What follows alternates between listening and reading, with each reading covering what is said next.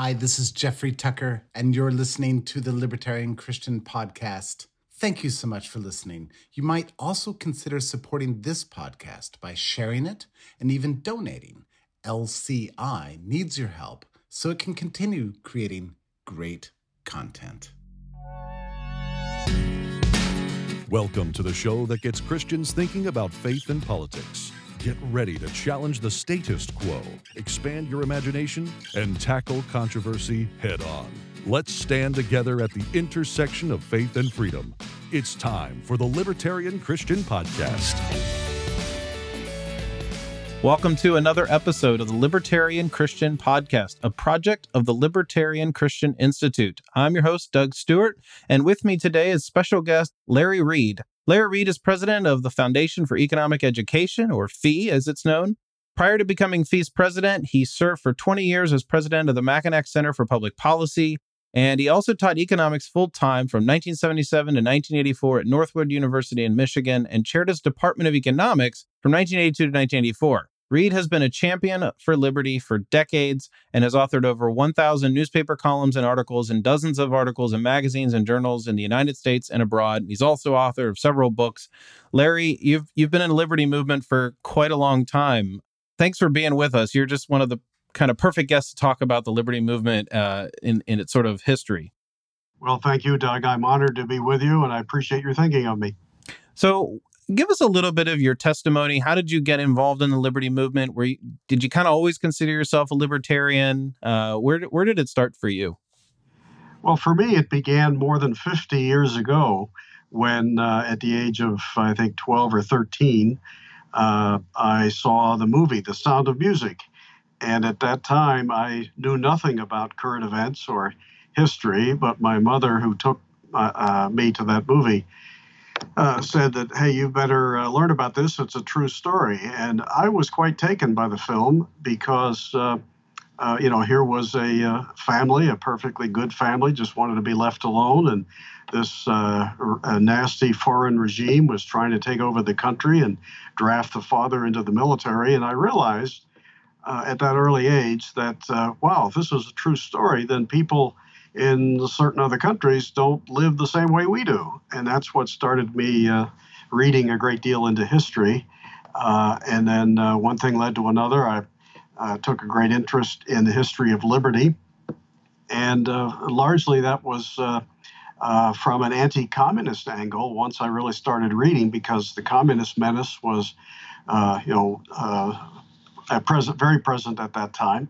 Uh, but as I read and learned a great deal more, I realized that it's not enough just to be opposed to uh, the use of uh, tanks and force uh, to take over countries.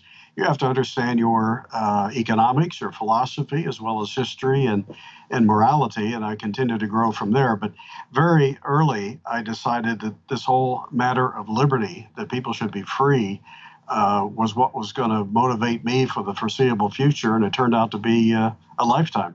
You know, that's a really, uh, you know, interesting way to kind of observe, say, a movie and then kind of realize that that kind of catapulted you into, you know, being interested in liberty as well as you say you were taking uh, a great interest in history from of liberty and from like anti-communist literature but it wasn't just enough to be against all the bad things or the really worst kinds of infringements upon liberty. It was also uh, important to be driven by liberty itself. Yeah absolutely. Uh, you have to have a positive vision uh, especially if you're in the business of trying to persuade and convince others.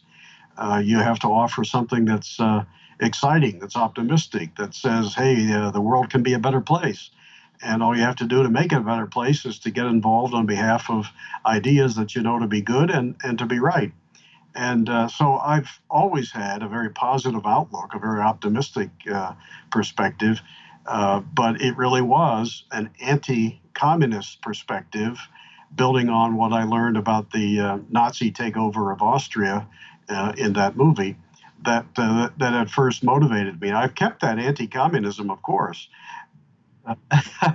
I'm more anti-communist uh, than ever, but uh, I also quickly learned that that's not enough. That you have to have a positive, optimistic vision, and uh, like to think that I do. Yeah, well, I think we'll probably talk about the anti-communist thing a little bit later in the in the episode. You know, it's I, I really like that take because that's similar to the reasons I was attracted to liberty. Uh, I, have always been sort of a contrarian, but you know, when when the you know, I kind of grew up conservative, and you know, when when I became interested in the liberty movement, it was for all those optimistic reasons. You know, the reasons that you know people like Jeffrey Tucker were like, you know, we live in a marvelous world and nobody's pointing this out, and uh, th- these are all the things we can you know just enjoy, and these are all the stupid things the state is is doing, and that kind of thing. But what what I really love about what you said is that this was it was about making the world a better place or or doing things that improve who we are uh, the the one thing that I think a lot of libertarians get into the trap of is being too obsessed with actual political affairs. Yes. And and not really kind of taking the the angle of, you know, personal liberty, like the sphere and domain of like virtue and being being a good person. It's kind of a weak way of saying it, but being the kind of person person of virtue that takes advantage of freedom in in a good way and demonstrates that. I mean, you've written about that in in one of your in your latest book, I believe. But do you do you did political affairs come later? Was they were, were you always interested in the politics side or was it you know i know your emphasis is often in like personal liberty rather than you know just being anti something communist like yeah. Well i think the political end of things really was paramount in those early early days. And as my understanding broadened i realized that uh, politics though important uh, is uh, you know, is something that we ought to de-emphasize. That there are a lot of other things that you're more more fully in charge of. That you can make a difference in your life and uh, the lives of those you come uh, into uh, the ability to influence, uh, whether politics goes your way or not. But keep in mind that 50 years ago, uh, 1968, that, that was a tumultuous year. Uh, and based upon all the reading I had done uh, after watching The Sound of Music and and uh, learning more about uh, pre World War II history, here comes 1968 with the Soviet invasion of Czechoslovakia, which is right next door to where the movie was set in Austria. So I took a keen interest in that. Uh, but you also had in 1968 a tumultuous uh, presidential election. You had uh, multiple assassinations of prominent uh, figures like uh, Robert Kennedy and Martin Luther King. And you know, it, it was just an incredible year of, of importance, of tragedy. And so, yeah, I got caught up in politics because that was the big news of that moment but my perspective uh, rather quickly broadened as I um, as I grew and as I read a lot more. So next, you said you realized that the you would be this would drive you your favor your your inclination in favor of liberty would drive you in your career and things like that. What what does your career look like? Where have you served uh, the liberty movement? Well, I haven't had uh, a, large number of jobs. I've held a few for long periods of time, I'm happy to say. I mean, I've had, uh, as most people do, the typical summer jobs that range everything from uh, everything involving, uh, uh, you know, neighborhood duties, cutting grass, to working at a sewer plant, you name it. But in, in terms of full time, long term, uh, post schooling career work, I've uh, run think tanks in uh, uh, three states uh, Michigan, the Mackinac Center, for 21 years. Uh, uh, before that, the Center for Market Alternatives in Idaho for three years, and now the Foundation for Economic Education for 10 years. I also taught at the university level, Northwood University, for seven years. that's the first thing I did right out of graduate school, beginning in 1977. So, in some sense, I've always been a kind of missionary, whether it be at a think tank or in the classroom, uh, trying to find ways to persuade and convince people. And in my case, uh, my main focus is trying to persuade and convince them of the merits of liberty, free markets, and the most important thing that underpins uh, free markets and liberty, and that is uh, personal character. Was it easier back then to w- with students to teach the message of liberty? Was it? I mean, the liber- the word libertarian probably wasn't as prominent back then. At least that's been my impression. Is that you know that word is pretty. It's a house, not a household name, but people people kind of know what it means when you say you're a libertarian. But back then, you didn't really. I don't know. What was it like? Uh, I guess I don't want to make any assumptions about what it was like. Why don't you tell me? Well, by the time I started teaching in 1977, uh, I was very familiar with the term libertarian because for almost a decade at that point, I had been reading literature from the Foundation for Economic Education, and that term libertarian uh, was, if not coined, by our founder, Leonard Read, no relation. At least uh, he was one of its most prominent uh, um, uh, practitioners and, and somebody who used that term a lot. So I was familiar with it.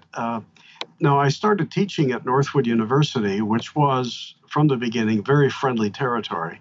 Uh, uh, it was a school, still is today, uh, committed to ideas of freedom and free markets. It's located in Midland, Michigan. I was attracted uh, there because I knew that I'd have the opportunity to continue to grow in my own understanding and fr- have a friendly environment to share these ideas with students. And oh, I have to say, those seven years of teaching at Northwood uh, really just gave me an incredible start uh, for my career. I, um, as, a, as a public speaker, as um, a uh, teacher, uh, I just learned so much. Just uh, uh, you know how to relate to people in the classroom. I think I was a far better teacher the year I left than I might have been in the first few months. But nonetheless, that was an incredible experience. And to this day, I still have students, former students, of course, who uh, uh, contact me and say, Mr. Reed, I remember you changed my life. You know, I remember your classes uh, all those decades ago. And that's just a great feeling. And, and so I, I thoroughly enjoyed it. Uh, and it was great preparation ultimately for running uh, think tanks. You know, you mentioned that you had been reading uh, material from the Foundation for Economic Education even way back then before you were involved. Uh, you know, I think one of the things that um, you know this might be a good time to, to kind of pivot to one of the other things I wanted to talk about, which is you know you've been in the liberty movement for a while. You've also seen a lot of the ways in which the church has either participated in or uh, or sort of eschewed the liberty movement. I mean there's kind of the kind of both goes both ways. Have you seen like what sort of evolution have you seen in the church in its posture toward the message of liberty? Well i've certainly noticed that uh, among mainline denominations there is uh, at best an indifference and too often at worst uh, a hostility uh, to um, uh, liberty that wasn't there perhaps uh, at least not to this extent uh, maybe 150 years ago that the church in the, in the past has had far more advocates for individual liberty because they uh, they saw it as perfectly compatible with Christianity. In fact, even more so, it was uh, uh, ordained by Christianity. But in the last uh, century, you've you've had the rise of things like liberation theology, and so very different views, um, uh, very quote liberal perspectives that I think actually run counter to. the traditional church teaching, and more importantly, to the teachings of Christ himself. So, what about um, involvement in i mean were there a lot of christians involved in some of the early movements at fee or in some of the other publications that were out there?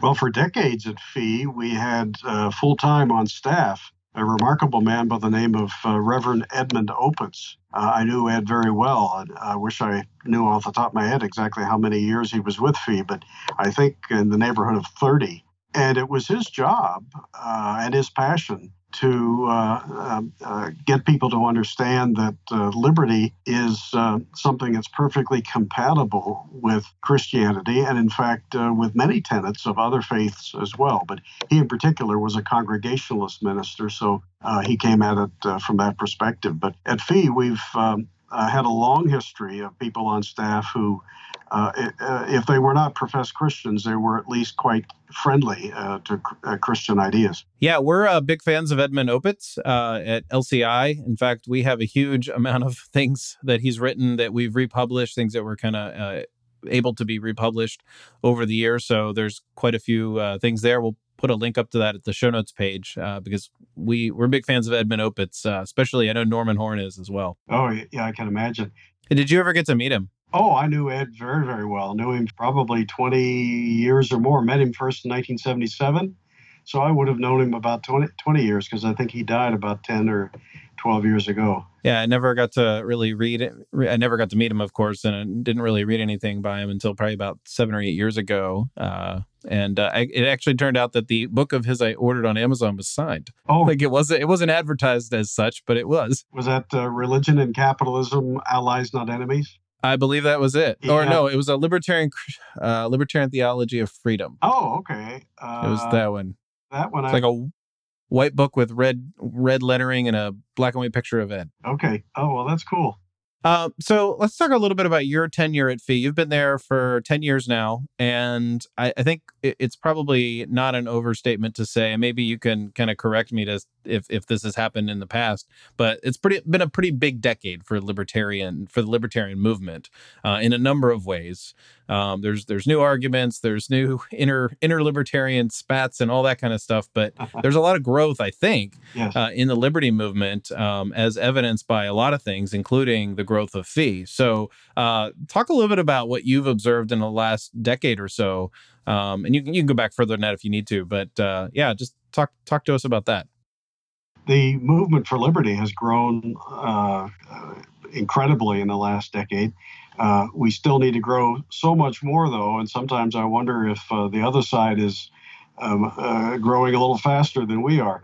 But I'm still very optimistic about the future. But when I look at the last decade, I see the growth of uh, not only new organizations, uh, think tanks devoted to liberty, but the literature has expanded immensely at Fee, we've gone from a situation where we were uh, on the verge of going out of business a decade ago to where we've had uh, uh, such remarkable growth. We're now one of the leaders again in the liberty movement worldwide. And that's by any measure by uh, unique visitors to the website, by engagements in social media, by sheer volume of content, by uh, numbers of uh, people who uh, interact with Fee in a in-person way at events all over the world.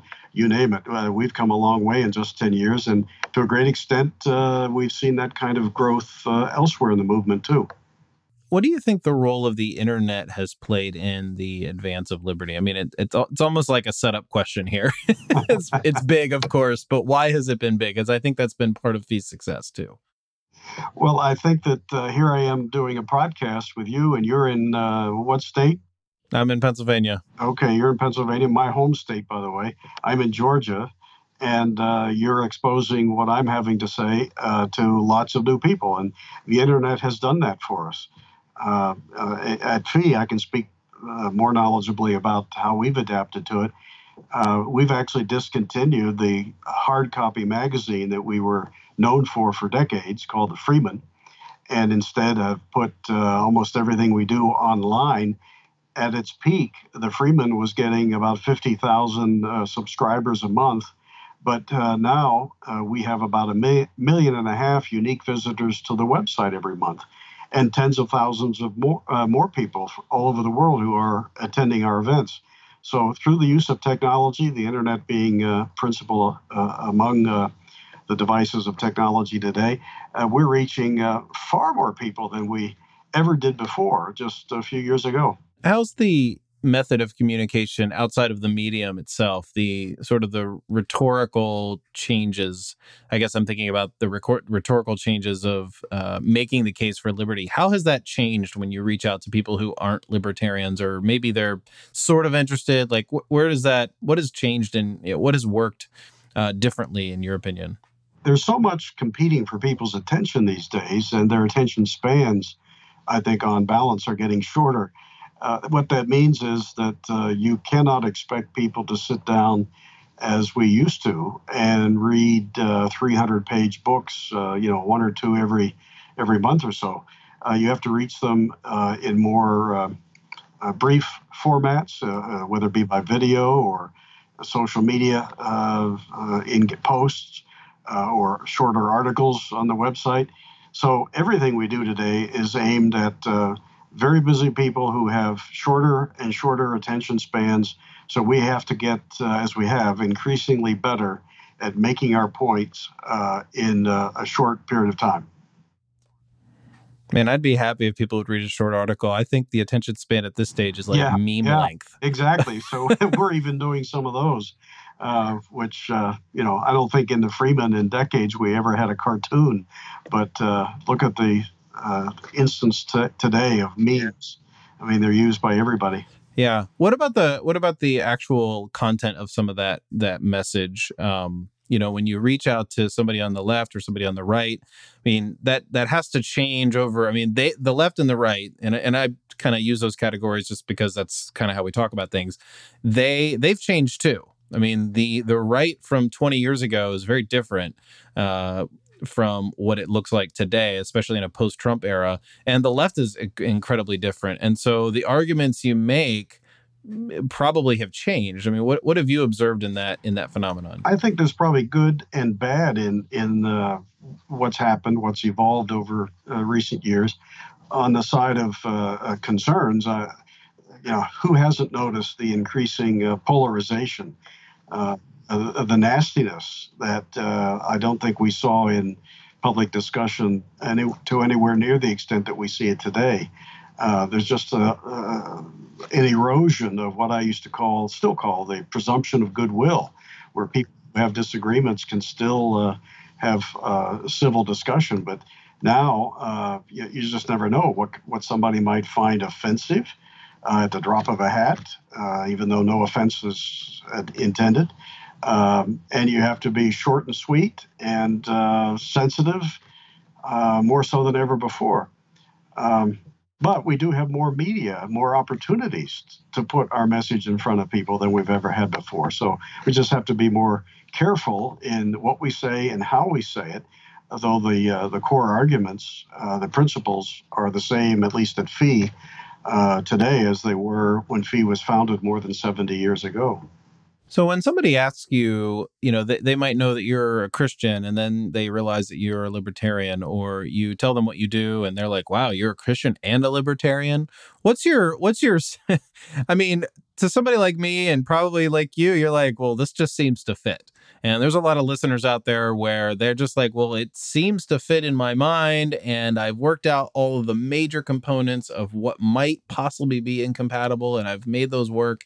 Uh, and or maybe it comes more naturally to some people but you know i know a lot of people are like well how do i tell other people that this just this just is compatible because of you know x y and z you know what what makes those two things compatible for you? I mean you've lived you've lived this way for a long time and this is just part of who you are. Uh, for a lot of us it's kind of it's relatively new for many people. So what what do you tell people when they ask really? You how can you do both uh, that's funny you should raise that because it has happened to me many times. Uh, there is a, uh, a, general reaction out there that, that, that, so many people think that to be uh, for liberty or to be a libertarian and to be a Christian somehow poses a dilemma uh, or a conflict. And I'm usually quick to express, you know, I, I, usually come back and say, why would you even question why liberty and Christianity are uh, might be incompatible? I mean, after all, the most important thing that a person uh, within the Christian faith ha- uh, has to decide in his uh, lifetime is whether or not to accept Christ as uh, as Savior. That, and that's uh, a very personal and voluntary choice. Uh, and everything else flows from there. Everything else is less important uh, in life, but every bit as um, as subject to personal discernment and decision making. I mean, you and I were created as unique individuals that in itself suggests to me that to be fully human, to be fully who you are, uh, and to be fully who I am, we have to be granted considerable freedom to, to live our lives. I mean, otherwise, uh, you're not living your life. You're living somebody else's life who's telling you what to do at every turn. Hey, folks, Norman Horn here from LCI. Would you do us a quick favor and rank us on Apple Podcasts or wherever you subscribe to us? High rankings help us get the word out. And now let's get back to the show. Yeah, well, Larry, you've actually written about this. In fact, uh, when LCI has visited uh, various conferences and met up with certain people, we actually have this pamphlet that's produced by FEE. Uh, it's called "Rendering Unto Caesar: Was Jesus a Socialist?" And you they, people can find that on on FEE's website. And it's it's pretty short. I mean, printed out, it's uh, let's see, eleven pages here. I actually have it right here. Uh, it's eleven pages, and it's a great you know tract if you will to to kind of give to people. So what's what's the what's the gist of that? I mean was jesus a socialist? I mean we hear that a lot because it sounds like all the things you know the message of the kingdom and the sermon on the mount. I mean if jesus were telling all of that to uh, you know to politicians you might get the impression that he's telling them to be socialist. Well you have to start with an understanding of what socialism is uh, a lot of people seem to think uh, socialism is just people sharing things with each other, or that it's uh, government doing nice things to people or for people, uh, that it's uh, welfare programs uh, which help people in need and that sort of thing. but what differentiates socialism from every other system of economic organization and from its principal competitor, capitalism, is the fact that it's based on force it's not voluntary. In fact, if it's voluntary, I like to tell people that it's not socialism. Um, socialists don't give speeches and say, "Why don't you all choose voluntarily to uh, uh, to do uh, to behave a certain way?" Uh, they have a litany of government programs that they want to impose upon people, whether it be for the redistribution of wealth or the central planning of an economy or the uh, uh, uh, state ownership of the means of production. All of that requires the use of political force. It seems to me you can scour the New Testament and not find a, a single word, let alone a sentence, from Jesus that would suggest he would support the concentration of power and money in the hands of, uh, of government. Is uh, he had other things in mind, and uh, you look at one parable after another that he tells from the uh, uh, the Good Samaritan story to the parable of the talents to the parable of the workers in the vineyard. Time and again, the, the bottom line message is entirely compatible uh, with uh, voluntarism and a free market or capitalism. So let me let me play a little bit of devil's advocate because every democratic socialist friend that I have who posts Bernie memes and the I think it's Cortez is her last name, uh, the one that uh, defeated in a primary one of the Democratic incumbents in I think New York. But anyway, uh, the the the biggest thing that I get is from them is you guys don't understand. We're not socialists were democratic socialists. So what they're gonna what they're gonna say is that they're not for the kind of socialism that impose things from the top down. They're socialists that allow the the people, whatever that means, the people to decide what other the people okay uh it already breaks apart just in this description my yeah. uh get to get to be or get to do and therefore if you're part of society we're going to democratically choose or we're going to democratically decide and again whatever that means uh, this is what's good for the country or this is what's good for this community or or large scale large scale society uh, and so they they basically they don't like it when we say that we kind of focus on the socialism part yeah. so what is so there's this sort of evolution in the in the way that the term has been used. Like i don't know a lot of common folk who are or popular level arguments for socialism that are or for democratic socialism that are actual what we have historically known as socialism. Now I, I do know that there there is an actual platform for democratic socialists that do talk about the state state owned means of production and things like that but the average person who's advocating for this the ones who aren't just caught up in oh it sounds nice let me be for that yeah. i'm talking about the people who have probably thought through this and i have a few friends not all of them but a few friends who are like they're they're committed to this and some of them are christians what what's wrong with democratic socialism? I mean, that it, that sounds better than democratic capitalism, which is which is has been a term that's thrown around as well. Well, ultimately, in the long run, uh, democratic socialism, those two words, uh, basically, uh, uh, they are an oxymoron because the more you concentrate power and money in the hands of the state, and that's what their platform calls for. They want uh, far more government than we presently have today. They want to concentrate uh, power and money in the hands of politicians, the more you do that, the less likely you will ever retain the democratic elements. This is one of the uh, uh, essential lessons, I think, of history. That if you want to preserve democracy, that is widespread popular participation in government, the last thing you want to do is to make government so big, uh, so important in the lives of everybody, that uh, all of us are fighting each other, trying to either get in charge of it or to uh, either because we want to use it to our own personal advantage or we want to keep it at bay because it has such power uh, to use against us. You concentrate power and money in the hands of the state, you sooner or later will erode the very pillars of democracy that democratic socialists say uh, they so, so strongly support. One of the lessons of America's founding, uh, if our founders were present on this podcast right now, I think they'd be quick to say, they would say, look, we understood what happens when uh, uh, when government is, is is extraordinarily powerful. You can't expect it to be democratic. Sooner or later, the temptations of power uh, will corrupt the system and deprive ordinary people of access to government or access to policy, and uh, people who are exercising uh, power will reign supreme. So that's the dilemma that every democratic socialist has to face. They're promising conflicting objectives. It's one or the other, Dem- democracy or socialism. You can't, in the long run, have have them both.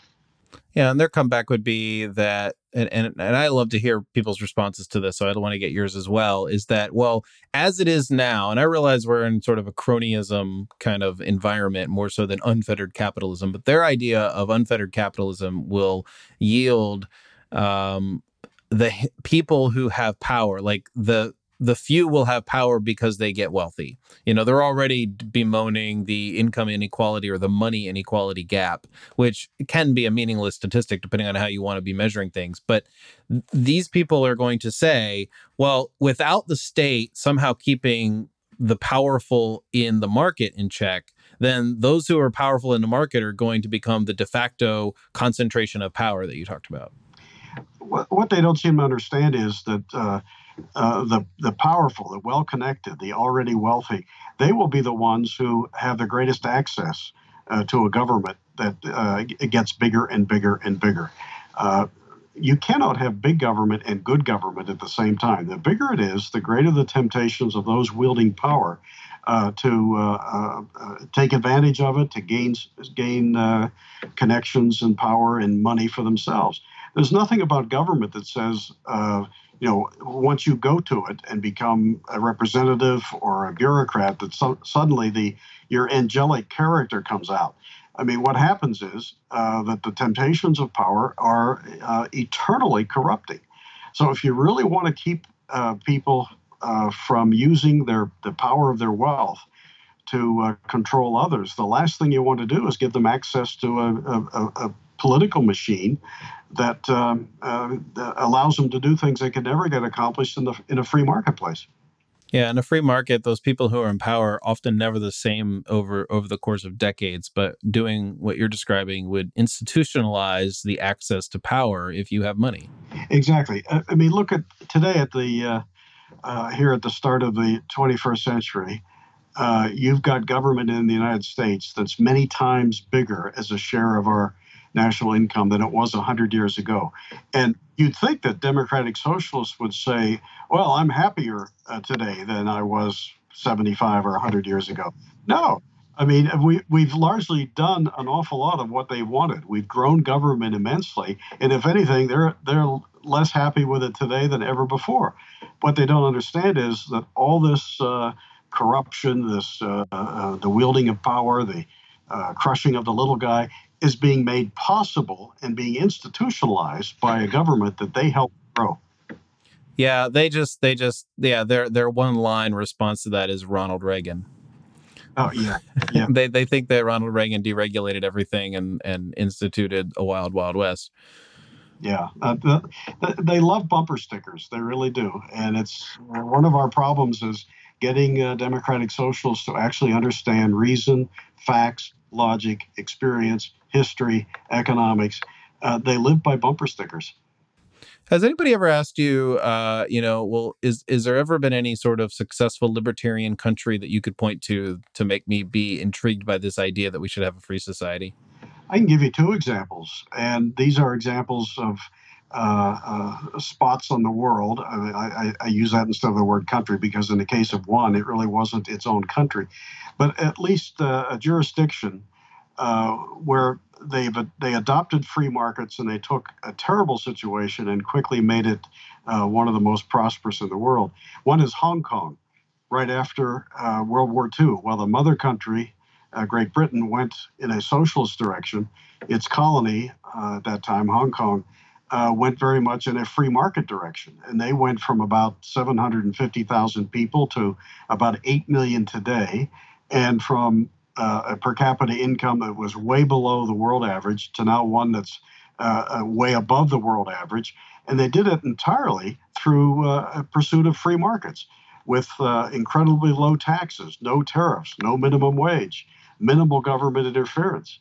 And another good example is Germany right after World War II. I mean, you had a country that was devastated, defeated, flattened, destroyed. It just had gone through a decade and a half of uh, national socialism. Uh, was occupied by foreign powers, uh, several million refugees pouring into it uh, from the east, and so forth. Terrible situation. And yet, within a decade, by 1960, uh, or even late 50s, uh, Germany became an economic powerhouse and the most prosperous country in Western Europe. Why? Largely because of Ludwig Erhard, their finance minister, later chancellor, who uh, uh, decontrolled the economy, introduced a sound currency, balanced the budget, reduced taxes and tariffs. And, uh, you know, we spoke of it in the 1950s as the German economic miracle. Um, lots of Americans knew about it at that time, and today you don't hear so much about it. But it it was a miraculous economic recovery uh, from total devastation, and it was entirely because of uh, uh, freedom and free markets. So you've actually mentioned a few people along the way, and you know, talking about your journey and your experiences at FEE. Who are some of your um, who do you look up to in the liberty movement, either currently or people in the past? in the past, uh, certainly the, the, the, leading scholars that uh, I revere are people like Henry Hazlitt, a great economist and a longtime member of the FEE Board of Trustees, Ludwig von Mises of the Austrian School of Economics, and uh, his uh, student F.A. Hayek, a Nobel Prize winner and uh, Austrian economist. going back a little further, Frederick Bastiat, I think there's there's been no better storyteller in the history of liberty than uh, the French economist uh, Frederick Bastiat, who lived in yeah. the first half of the 19th century. Uh, those are giants, uh, and so they're among my uh, heroes. In the political sphere, um, you know, I'm always disappointed with politics. So So all these names uh, come with their flaws. But in my lifetime, you know, Ronald Reagan was uh, uh, the best president uh, in, in, the uh, since I've been alive. Margaret Thatcher was the best British prime minister in the last half century, and that was because they uh, did a great deal to um, deregulate and and introduce market reforms, and uh, success speaks for, for, itself. In both both cases, uh, uh, the economies of Britain and the United States, as a result of their policies, uh, blossomed. Um, so I, I, have great respect for them too, as well as those uh, scholars I mentioned. So, what do you think about the future of the liberty movement, or the future? Actually, let me just let's make it broader. What do you think about the future of our society? I mean, is this? Do you you, you said you're an optimist, so I'm guessing you're going to go in that direction. But I mean, do you have some things that are concerning that you know could change your optimism if we don't take them seriously? I don't think there's anything that could uh, change me from a, an optimist to a pessimist. And if for no other reason than uh, nobody knows the future for sure, it can turn on a on a dime. And there are a lot of good people, more than uh, at any time in my lifetime, who are working full time to make for a better and freer future. We just don't know how or when that might uh, evolve. But um, I do know that uh, the moment you become pessimistic, two bad things happen. Number one, you don't work as hard for what you know to be right if you've already given up. And secondly, you're not going to be as persuasive or convincing uh, uh, uh of others uh, to embrace ideas of liberty if you even suggest that uh, we're on the losing side. So uh, I think the future uh, is bright because I have no reason at this point to, to think otherwise because I don't know the future.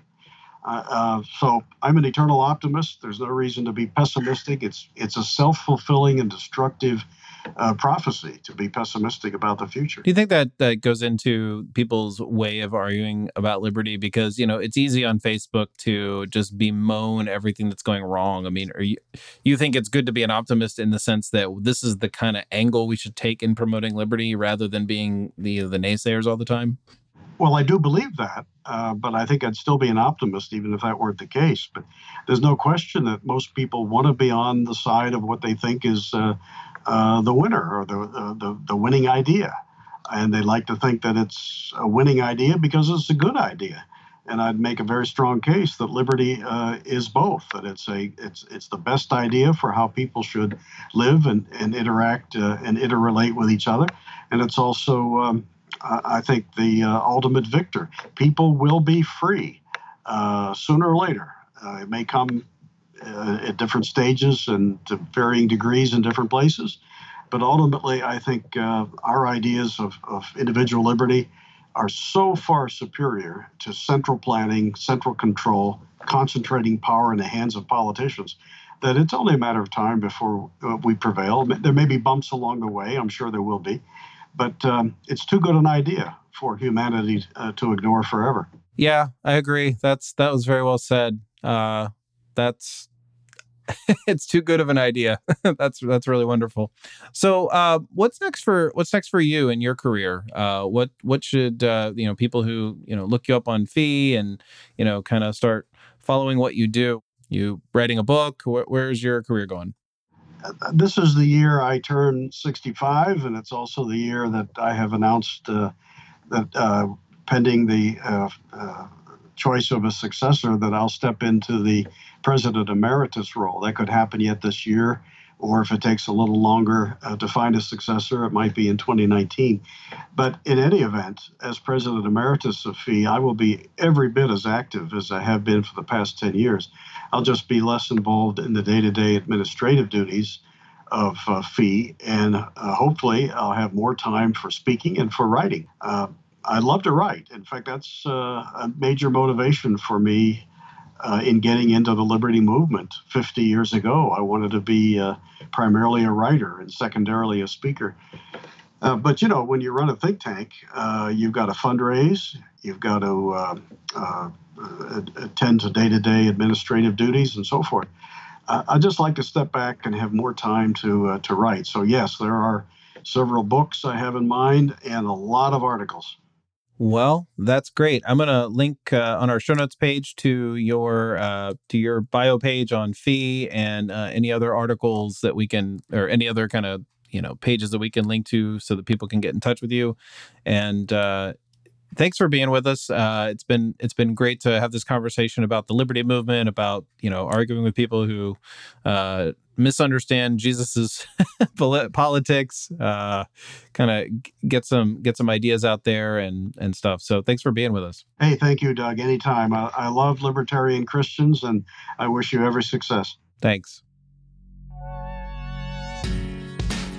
Thank you for listening to another episode of the Libertarian Christian Podcast. If you liked today's episode, we encourage you to rate us on Apple Podcasts to help expand our audience.